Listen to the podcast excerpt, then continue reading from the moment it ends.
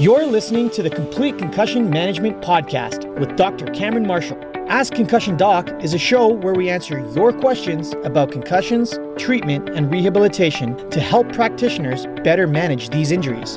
Enjoy the show. This episode is brought to you by the Complete Concussion Management Clinical Network. Are you suffering from a concussion? Concussion symptoms that just aren't getting better? Maybe you're in the wrong place. Maybe you're seeing the wrong healthcare professional. Visit completeconcussions.com slash find dash a dash clinic to find all of the local professionally trained concussion clinicians in your area. Each of our partnered clinics have gone through extensive training on concussion assessment, diagnosis, treatment, and rehabilitation, and will be able to quickly determine the root cause of your symptoms and work with you to develop a plan to get rid of them. If you don't know what's driving your symptoms, you can't ever hope to relieve them. CompleteConcussions.com slash find a clinic. They have a 98% patient satisfaction rating, and the net promoter score, as judged by real patients, is higher than Amazon, Netflix, and Apple. CompleteConcussions.com slash find dash a dash clinic. You won't regret it. Hello, everyone. Welcome to Ask Concussion Doc episode number 72. In this episode, we are going to be discussing chiropractic care for concussion. A, is it effective? And B, is it safe? Uh, first off, I have an announcement. Last week, we launched a workshop series. Uh, we had a number of people take part in that. Probably a few hundred healthcare pro- professionals took part in that last week. We've opened up a few more time slots uh, this week. Um, and so there's a link that we are attempting to post onto this right now. So you can click on that link and go and register for a time slot. Uh, I'm running a few of these for the next few days um, and potentially longer, we're not sure. Um, so this particular workshop is meant for rehabilitation professionals and it's geared specifically towards um, PTs, OTs, ATs, and DCs, chiropractors. Um, and it's geared towards rehabilitation of patients with persistent concussion symptoms. Uh, and in that workshop, we go through a series of, of an algorithm that, that I've put together in this space over eight years or so of research. Uh, and it's an evidence based algorithm designed to provide the rehab professional with a little bit of a decision tree in terms of where to take your patients and things to test for in order to arrive at an accurate diagnosis of what's driving their persistent concussion symptoms. Um, so make sure you go sign up for that. Uh, I posted a link in my stories, uh, my concussion doc stories. If you're listening to this via YouTube or on the podcast, there should be a link in the show notes for you uh, to click on. The treatment for concussion is rehabilitation. The problem is many rehab professionals haven't really learned much about concussion because it's not really covered in a lot of our educational curriculums. And so um, this is a way to provide you guys with a little bit more education so you can understand the nuance of how this goes, right? As I said, the treatment for persistent concussion symptoms in a lot of ways is rehabilitation and it's important that our rehab professionals uh, have a good understanding of that because there's a lot of patients out there right now that are looking for care and can't find it. We wake up every day to all sorts of direct messages and emails from people that are in areas where we don't have uh, clinics and they're looking for help. And so this is a way for us to try and provide a little bit more training to uh, healthcare professionals in this space so that we can help more people. So uh, okay, so getting into the topic for today, this is obviously a very timely topic given what's been going on in the media. Uh, yesterday, I saw this story, and then also today, uh, with respect to uh, a patient that it was was. Um, getting chiropractic treatment in the UK. Uh, it's unclear if this was a couple years ago. There's an inquest going on right now. It was a couple years ago, and this patient died uh, as a result of a neck fracture that has been attributed to chiropractic uh, treatment. Now, it's not clear whether the patient already had a neck fracture and came in for treatment and the treatment made that worse, or if the treatment itself caused the neck fracture. Uh, however, I'm going to talk a little bit about this case and uh, some of the safety things around um, chiropractic. So, first, let's talk about terminology. Okay, so I had a lot, and the reason why I'm covering this, I had a lot of patients um, DM me asking if chiropractic treatment was safe for concussions and if it was effective for concussions. Maybe people thinking about going to see a chiropractor for their care and not really sure about it. So, chiropractic is a profession, not a treatment.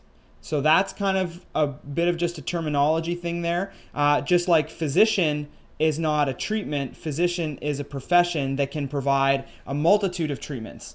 A chiropractor is a professional who can provide a multitude of treatments. So saying, is chiropractic safe is similar to asking, is physician safe? Right? It really depends on what type of treatment that particular physician is doing, uh, and that'll determine whether or not it's a safe procedure or not. Um, chiropractic simply means done by hand. So when it was first uh, kind of developed, it was a lot of manual techniques. Um, and over the years, it has gr- gradually shifted from manual techniques into a lot of chiropractors now also do a lot of rehabilitation as part of their practices, which makes it look very similar to PT. At the same time, over the years, PT has gradually shifted from rehabilitation into, into also providing a lot of manual rehabilitation techniques as well. So we have this crossover starting to happen, and people will often ask, What's the difference between chiro and PT? And the answer for the good ones in either profession is not much. Uh, a good chiropractor will provide uh, some manual stuff, maybe some acupuncture, some active release treatments, maybe some manipulation, as well as some rehabilitation, maybe some dietary advice or things like that. Uh, overall healthcare um, kind of thing. Physio or PT will do a lot of the same thing. So the good ones there's very little difference between them and oftentimes my patients will be seeing me and they'll actually someone will call them and they'll say sorry i'm just at the physio office so a lot of times my patients actually think that I am uh, a physio. So there isn't really much difference now between the two professions at kind of that top level. So the people that are really good in each profession will have, uh, you know, be very difficult to tell them uh, to tell them apart. Um, so let's talk about why a chiropractor may be helpful for the treatment uh, or management of concussion. In the acute stages, Chiropractors are often closest to the athletes. A lot of chiropractors work very closely with various teams, and most of their practices are built on an athletic population. So, oftentimes, I'm the first person that any of my athletes or patients will see following an injury. They're seeing me for various ailments, tune ups, things like that, keeping their body in, in tip top shape for competition. So, when an injury happens, I'm often the first one to know about it. Um, and I am a chiropractor for those that don't know. Um, so naturally, just based on where chiropractors are and where we operate, oftentimes we are the most accessible professional. And this also goes for PTs, ATs, people that work on the front lines in the sports world. Often we're the first to get injuries. Um, so if you do have a chiropractor that you frequently see for injuries, they may be able to help you with concussion. But the caveat here is that they need to have more advanced concussion training. Concussion isn't something that's covered in any healthcare discipline on the curriculum. Uh, studies were done recently in Canada finding that the majority of Canadian medical schools didn't have concussion on the curriculum at all. And those that did, uh, originally they found there was less than half an hour covered in the four years of school. Uh, chiropractic curriculum in Canada was found to have 14 hours of concussion education throughout the chiropractic career um, uh, in the educational system. So uh, that is a little bit more, but it's still not enough to be really proficient in the area of concussion. So look for chiropractor if you want to go to a chiropractor. Find one that has specific training with respect to um, concussion.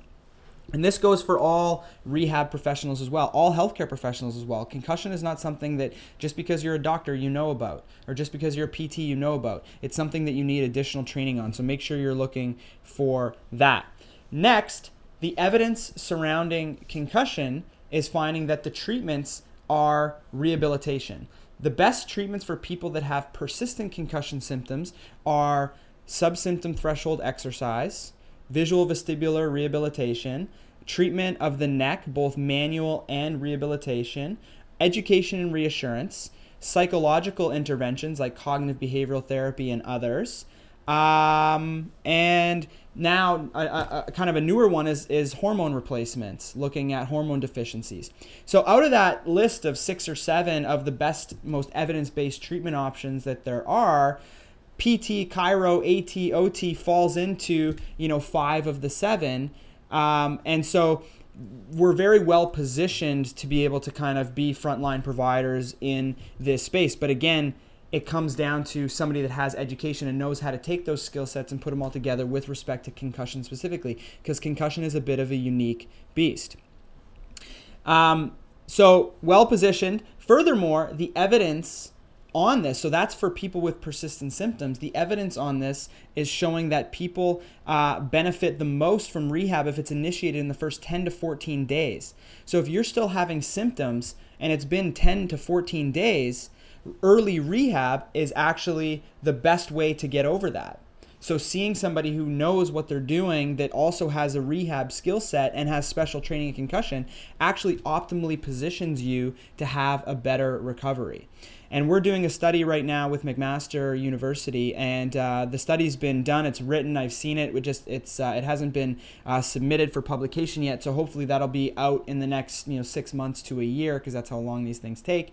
But we ran a study looking at, at at our data from complete concussion management clinics, and we looked at all of the variables in terms of recovery duration. So we looked at everything from sex to symptom scales to, to previous mental health history and all these different things, mechanism of injury, and we tried to see how well each of those variables could predict recovery time for a particular patient. And what we found was the number one predictor above all else was how quickly the patient was in to see a trained CCMI clinician.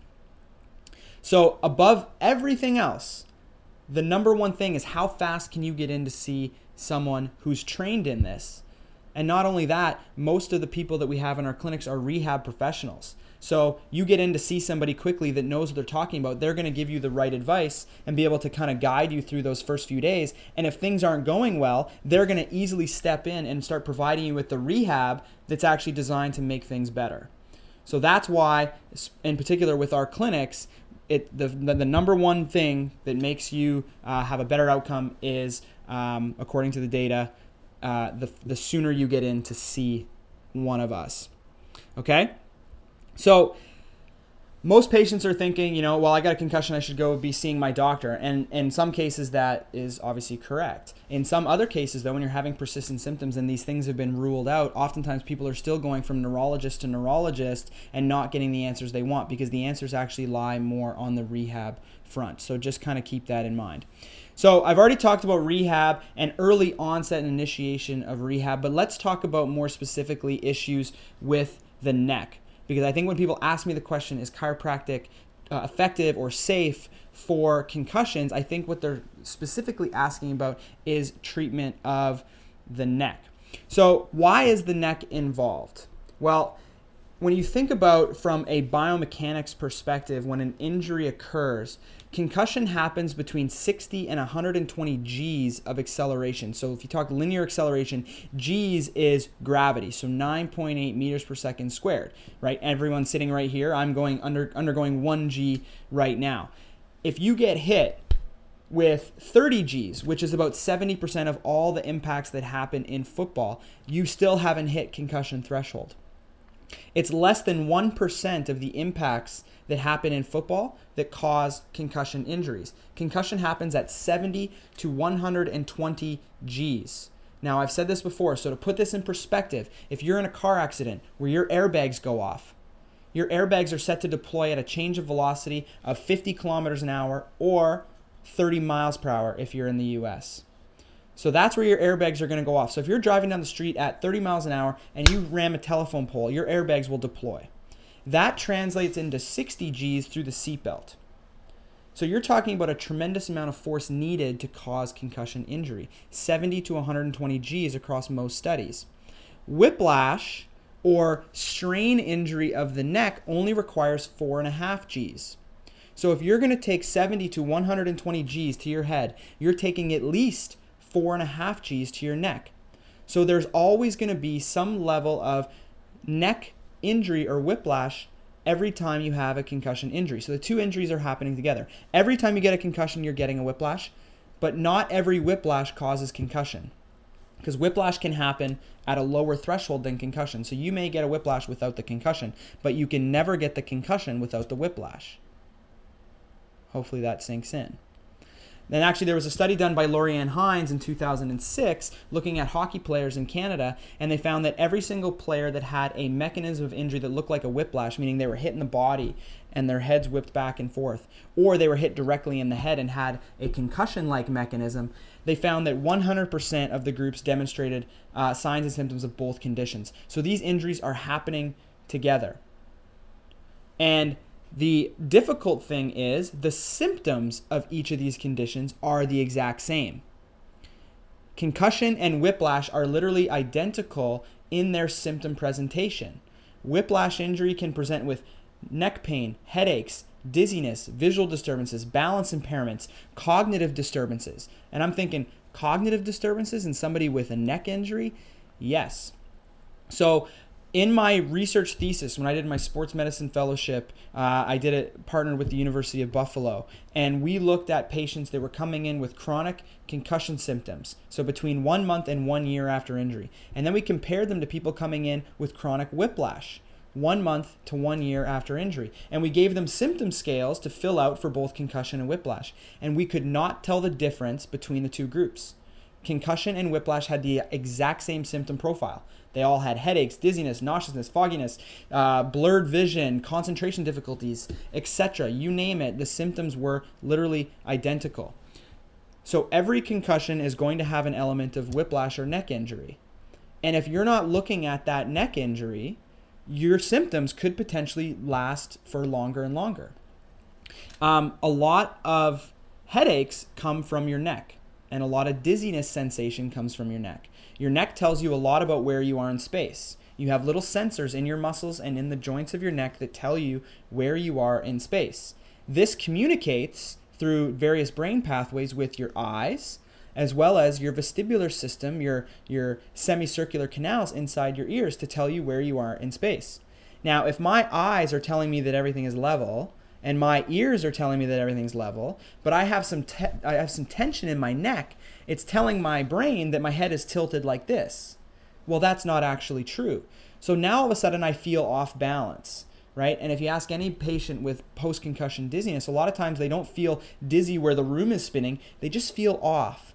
Visually, they kind of feel like they're on a boat. Things are kind of moving and waving. Oftentimes, this is what's called cervicogenic dizziness, meaning dizziness coming from the neck. A lot of headaches are also coming from the neck because your neck and your head come from the same area in development. And so people that have referred pain or have pain and tightness in certain muscles and joints in their neck, if that pain gets really, really bad, it can feel like it's in your head, but it's not actually in your head. This is what's called referred pain. The most common example that people know is of referred pain is a heart attack. So when people are having a heart attack, you may feel chest pain, but you may also feel pain down the left arm, pain into the jaw, pain in the back. Okay, this is because your brain is not really good at picking up where this type of pain is coming from. So it's just going, something over here is really bad. And so you may feel the pain in other areas, not necessarily directly where the pain's coming from. This is what's called referred pain. So pain back here in your suboccipitals, you may not even feel it back here. You're feeling it right here because these muscles actually refer pain to the forehead. To make my case a little bit more, the brain itself, brain tissue, does not have pain sensors within it. So the, the brain itself cannot feel pain in itself. So a lot of times when patients have headaches, they're thinking, oh my God, it's my brain. But your brain can't feel pain in itself, it doesn't have pain sensors within it. So, a lot of times, people that have ongoing chronic headaches following concussion are actually neck related headaches, but nobody's treated it. They get misdiagnosed as having migraines, they're put on all sorts of different medications, but really what it is is a neck issue that no one's properly addressed. So, how do we address neck issues? Well, the evidence on this shows that treatment for both cervicogenic dizziness and cervicogenic headaches is very effective with techniques like acupuncture, uh, manual therapy like active release type stuff, soft tissue work, uh, manipulation of the joints of the neck, uh, and also rehabilitation exercises. And oftentimes, when done in combination, it's the most effective. So we know that the neck is injured with concussion. We know that the symptoms of neck injury are the same, and we know that the treatment of the neck is helpful in alleviating the very symptoms that go into this. I actually wrote a case series and published it in the Physician in Sports Medicine in 2015, I think. Um, and we just treated people's necks. People coming in with chronic persistent concussion symptoms. We ran them through all the other checks and balances to make sure the symptoms were not coming from somewhere else. And then we treated their necks. And literally within three to five sessions, in every single patient, they had a complete resolution of all symptoms and were discharged. So oftentimes these patients have symptoms ongoing for a year or more, and really all it is is a very fixable and treatable neck issue. Now let's get into manipulation because that's the big concern with chiropractic is manipulation of the neck. Manipulation or adjustments are the cracking sound that people kind of synonymize with chiropractic, right? Getting your neck cracked. Now, your neck isn't actually cracking. What that sound is, is just the release of air and gases that are trapped within your joints. Similar to if I'm going to crack my knuckles, right? I'm not cracking anything, I'm not breaking anything. I know people are going to hate that, listening to that, but I'm doing it right over the mic. Um, it's it's not cracking, it's gases that get trapped in joints. So when you breathe in, you're taking in oxygen and some other gases and it goes through into your lungs and your lungs pick it up the blood coming through the lungs pick up the oxygen and deliver that oxygen and other nutrients to the tissues of your body right? It'll deliver to your skin and your muscles and all these different tissues to your brain. Inside your joints though you don't have blood pumping into the joints. So how do they get oxygen?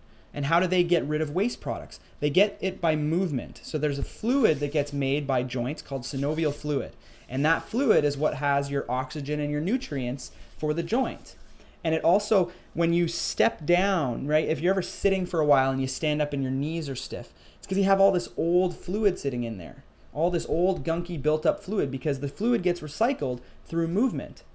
So if your knees aren't moving for a while, and especially as we get older, and you stand up, you're stiff. But once you get moving a little bit, things kind of you know work it work itself out because the movement is what recycles the fluid. You get oxygen moving around, nutrients moving around. You're also pumping out the waste products as you move. Now, the joints of your spine are the exact same. So some of those joints, if there's an injury, they may get stuck or jammed, right? You get a concussion injury, your neck whips back and forth, you jam up what's called a facet joint, which is in the neck. And then the muscles tighten up around that joint because that joint now is locked. So now all those gases and waste products start building up inside the joint and it creates inflammation, right? It's almost like you're cutting off the circulation to your hand. You're not getting good you know movement there so there's no recycling of that fluid so this, these gases build up and build up and build up and build up and they can start to cause pain and if that pain gets very intense, it'll start to feel like headaches, right? Plus, there's a lot of sensors in those joints. It'll disrupt the sensors and maybe make you feel dizzy, okay? So if you're going and getting treatment from, let's say, a massage therapist and they're working on the muscles of your neck and you're getting relief and that feels good, or even if it feels bad, if you leave and you're like, oh my God, I'm so dizzy after that, that's a clear indication that the symptoms are likely coming from the tissues in your neck, right? Because you can make them better, but you can also kind of temporarily make them worse. So oftentimes that's even though it kind of sucks afterwards, sometimes that is actually a good sign, believe it or not. But if you're getting that and then it's coming back, it could be because the joint is the problem. So when you have a joint issue, the muscles will tighten up around that joint. If I go in there and work on the muscles, I may provide temporary relief. But because the joint is the issue, the muscles will then sense that that joint is still problematic and they'll tighten up again around that joint. So you may get a day or two of relief and then it starts to come back because the underlying issue actually is in the joint. So one of the, the treatments for these joint issues is manipulation, where it's it's moving the person a certain way to let that gas out to make it pop. So that cracking sound you hear is just the release of gases. The concern around that maneuver, that cracking maneuver, is from what's called a vertebral artery dissection. So the vertebral artery is an artery that passes up through the neck and it does some twists and turns and it ends up going into and supplies the brainstem with blood. So the thought is that if I were to violently turn your head very quickly, I could create a little tear in that artery. And if I create a little tear in that artery, the blood coming up can kind of get in behind that tear and eventually close that artery off. And now you're not getting blood flow to the brainstem and it causes a stroke Okay, so that's the fear behind the chiropractic manipulation. So I'm going to go into now is that fear actually um, you know legitimate? So the vertebral artery can happen with trauma. Vertebral artery dissection can happen with trauma. So people that are involved in, you know, uh, jamming their neck or diving off a diving board into a pool and hitting their neck or having some sort of really severe whiplash trauma, that artery can tear. It can also tear spontaneously for no rhyme or reason whatsoever. It can tear when driving in your vehicle and shoulder checking. It can tear at the at the uh, salon getting your hair washed in that sink. The most strain on that artery comes from extension and rotation. Most chiropractic manipulations actually happen in flexion and rotation, and that's to take the strain off the vertebral artery. So the way that we're trained to do this is to do it in a way that actually limits the strain on the vertebral artery to lower the risk of that happening. But these can happen spontaneously. Over the course of over 100 years of chiropractic being a profession and treating many millions of, of necks, there's been 26 reported uh, cases in the medical literature of death following chiropractic manipulation due to vertebral artery dissection. 26 cases over over 100 years of of practice. So it's extremely extremely rare occurrence to happen. And some of the cases, if you actually read the cases, it's chiropractic manipulation and then 14 days later the person has a stroke and dies. I think that there's you know, we're making a leap there if we're saying that, you know, the, the chiropractic adjustment they had two weeks ago was the actual cause of the stroke, but you never know. So even then, if we include that, we're talking 26 cases over over 100 years of chiropractic treatments.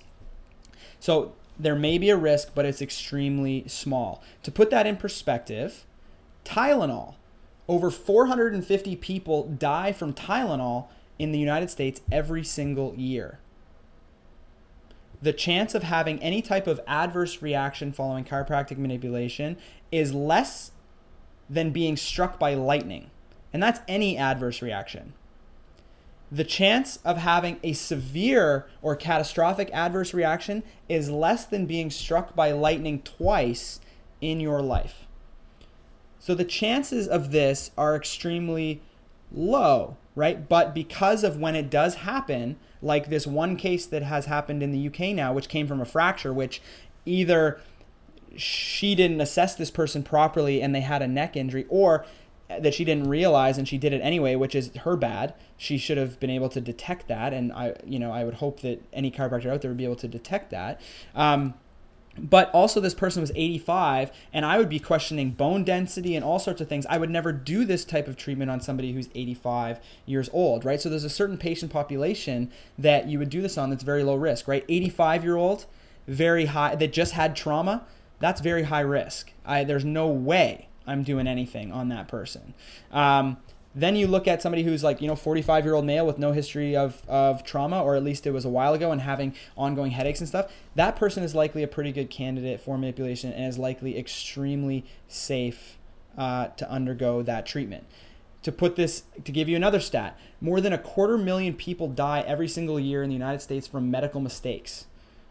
From actual, like, iatrogenic medical mistakes, kill a quarter million people every single year right? Like I said again, 26 people over the entire 100 and something year history of chiropractic have died, and that's been attributed to um, manipulation. So the risk is extremely, extremely low. So I'll just say that. Let's talk about artery dissection, the actual thing that they're uh, concerned about. Um, the initial symptoms when this happens to you are headaches and uh, neck pain. So uh, this author by the name of David Cassidy, researcher, um, I believe he's in Saskatchewan, did a study in 2008 and they were looking at Ontario medical data. So, in the province of Ontario, looking at patients coming in with vertebral artery dissections. And they studied it over 10 years. And so in the 10 year study period, there was 818 vertebral artery dissections. And they wanted to see were people more likely to die or were more people more likely to have a vertebral artery dissection if they had been to a chiropractor or if they had gone to see their family physician prior to the event actually happening. So the, the theory or the mentality or the, the idea, the hypothesis was that if you have neck pain and headache and you're a chiropractic patient, you're going to go to your chiropractor. If you have neck pain and headache and you're not a chiropractic patient, you're going to go to your physician. So, is the chiropractic treatment causing the stroke, or is the stroke already underway before you actually come in for treatment? And then the treatment happens, and then the stroke fully manifests itself afterwards, and so the treatment gets blamed, but ultimately this, the the the initial pain that you were experiencing was already a stroke in progress. So that's the question. So what they looked at was were you more likely to have seen a chiropractor before your treatment or more likely to have seen a primary care physician? And they found that the incidence was the exact same. There was no increased risk of having a vertebral artery dissection caused by chiropractor than caused by physician. So there's thinking now, so that the idea, the conclusion of this particular huge study was that it's not the adjustment that's causing the vertebral artery dissection. It's likely one that's already underway that was just is just it was going to happen regardless of where they went or who they saw. So we have to keep all these things in perspective. So to summarize, chiropractic is a profession, not a treatment. Chiropractors can be good for acute management uh, and also the treatment of persistent symptoms, but you need a chiropractor that has specific training in concussion. I can only vouch for CCMI because they've gone through our training. So, preferably a chiropractor with CCMI training. That's where you want to go. Manipulation of the neck is extremely safe. It seems scary for those that watch Steven Seagal movies where necks are being broken. And you would never do it on somebody who's older, that may have low bone density, or somebody that's had recent trauma and is having a lot of acute neck pain, you'd want to make sure they don't have a neck fracture to begin with. The chance of breaking somebody's neck is so astronomically low, it's even lower than the vertebral artery dissection issue. Uh, you're more likely to be injured on your way to the chiropractor than actually at the chiropractic office, and you're just as likely to have a stroke after seeing your doctor as you are after seeing your chiropractor. So the jury is still out on whether or not it's a causation issue. Um, manipulation is not for everybody, so chiropractors need to be better at choosing the right patients. But like I said, the risk is extremely, extremely low. I think in the case that's happened in the UK, uh, I think a mistake was made. There had to have been some sort of oversight, uh, the wrong treatment, wrong patient. Um, but nonetheless, a very obviously unfortunate event that reflects poorly on the entire chiropractic profession because people start asking questions as to whether or not this is actually safe. But the fact of the matter is, it's safer than Tylenol and many over the counter drugs. Um, so it is a very safe, effective treatment. Where can you find CCMI Chiro? I've only seen PTs. So about 30%, so that, sorry, I'll just repeat that question. Where can you find um, CCMI trained Chiro? Um, we don't necessarily list what the professional designation is of the of the professionals because, like I said, we're becoming very similar to each other, um, and so we don't necessarily list uh, who's who. But about 30% of our clinicians that have been trained through CCMI are chiropractors. About 70 or so percent uh, are, let's say, just less than 70% are PTs and uh, then the rest are usually physicians, OTs, things like that. So um, there's a good chunk of our people that are chiros, but uh, not not all. Tough to tough to find necessarily because we don't necessarily list that on our website. Uh, if you want to send me a message uh, and tell me where you're located, I can take a look at the clinics in your area and let you know um, who's who's a chiropractor uh, if you're looking for that specifically. Any questions on? Well, there was it just was about someone wanting to know if they should see a neurologist if they've had symptoms after two years from minor bumps. Like, Yeah, I, I don't know. Um, it, it depends. yeah, and any good treatment centers in Chicago. So maybe talk about finding a clinic. Uh, I don't think we have anyone in Chicago, but I think we're in talks with a few people in Chicago right now. Um, sorry, I mean, I don't know. That's the thing. We get messages and like DMs all the time for people looking for care in their area, but we can't recommend anyone unless we've specifically trained them. Like, I people might say they treat concussions, but I have no idea you know what they know or what their practices are. And i think that it's becoming one of those things where people are hanging out a shingle and saying they do when they really don't have any type of advanced you know training in it. So it's hard for me to say. I can only vouch for ccmi if you have a really good clinic in mind that you'd like to get trained and certified just send them our way. Uh, we're running a workshop right now for people to learn a little bit more. Um, and then there's opportunities beyond that to uh, to have have more training even beyond that. But um, we get like 15 20 messages a day from people looking for clinics in their area um, because they've seen us and they want to come to one of ours. But um, you know, we're trying we're trying to grow. So uh, let us know. We'll try to put clinics in your area. Someone's asking about exercises that are available because they've seen their chiropractor and it's helped with neck pain, but it's been a year and they're still going for tune-ups. So just I would just ask them about training. Yeah, I would ask I would ask your chiropractor about doing some rehab because what I find what I usually try to do in my method of, of treatment is usually I want to get things moving properly because usually if things aren't moving properly, what happens is somebody uh, somebody who's not moving well will um, they will alter how they move. So they're not going to move in the right way. So usually what I'll do is I'll work kind of manual stuff to get things moving in a way that is good so they have a proper movement pattern and then I'll start them strengthening. So I generally won't give them exercise right away to start strengthening, but I'll give them some. Um, I'll treat them, get things moving, and then once they're good, I'm like, okay, here you're perfect. Let's start rehabbing now and keep the strength there. Because if you start strengthening too early, you're actually just kind of reinforcing a terrible movement pattern. So I'd rather get things moving properly first. But ask your chiropractor. Say, look, I, I want some exercises to be able to keep things you know where they are. And if they can't provide that to you um, you know maybe then it's you're in the wrong spot. They should be able to easily give you some exercises to be able to kind of keep you um, going. All right. Thanks everyone for joining.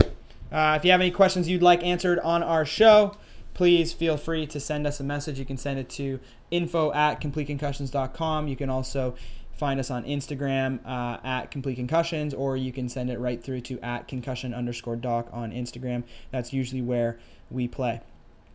All right, guys. See you later. Have a good week. Sign up for the workshop. Whoa, wait, wait, wait, wait. Just one more thing before you go. This episode is brought to you by the Complete Concussion Management Clinical Network. Are you suffering from concussion symptoms that just aren't getting better? Maybe you're in the wrong place maybe you're seeing the wrong healthcare professional. Visit completeconcussion.com slash find dash a dash clinic to find all the local professionally trained concussion rehab individuals in your area. Each of our partnered clinics have gone through extensive training on concussion assessment, management, diagnosis, treatment, and rehabilitation. Uh, they're going to work with you to try and find the root cause of your symptoms and then develop a treatment plan and approach to help get rid of them. If you don't know what's driving the symptoms, you can't ever help or hope to fix them. CompleteConcussions.com slash find a clinic. They have a 98% patient satisfaction rating and have a higher net promoter score than Amazon, Apple, and Netflix. CompleteConcussions.com slash find a clinic. You will not regret it. Thank you for listening to the Complete Concussion Management Podcast. If you like the show, please subscribe and let us know by leaving a review. Have questions about concussion management for future episodes? Submit them to our website, Facebook, or even Instagram. See you next time.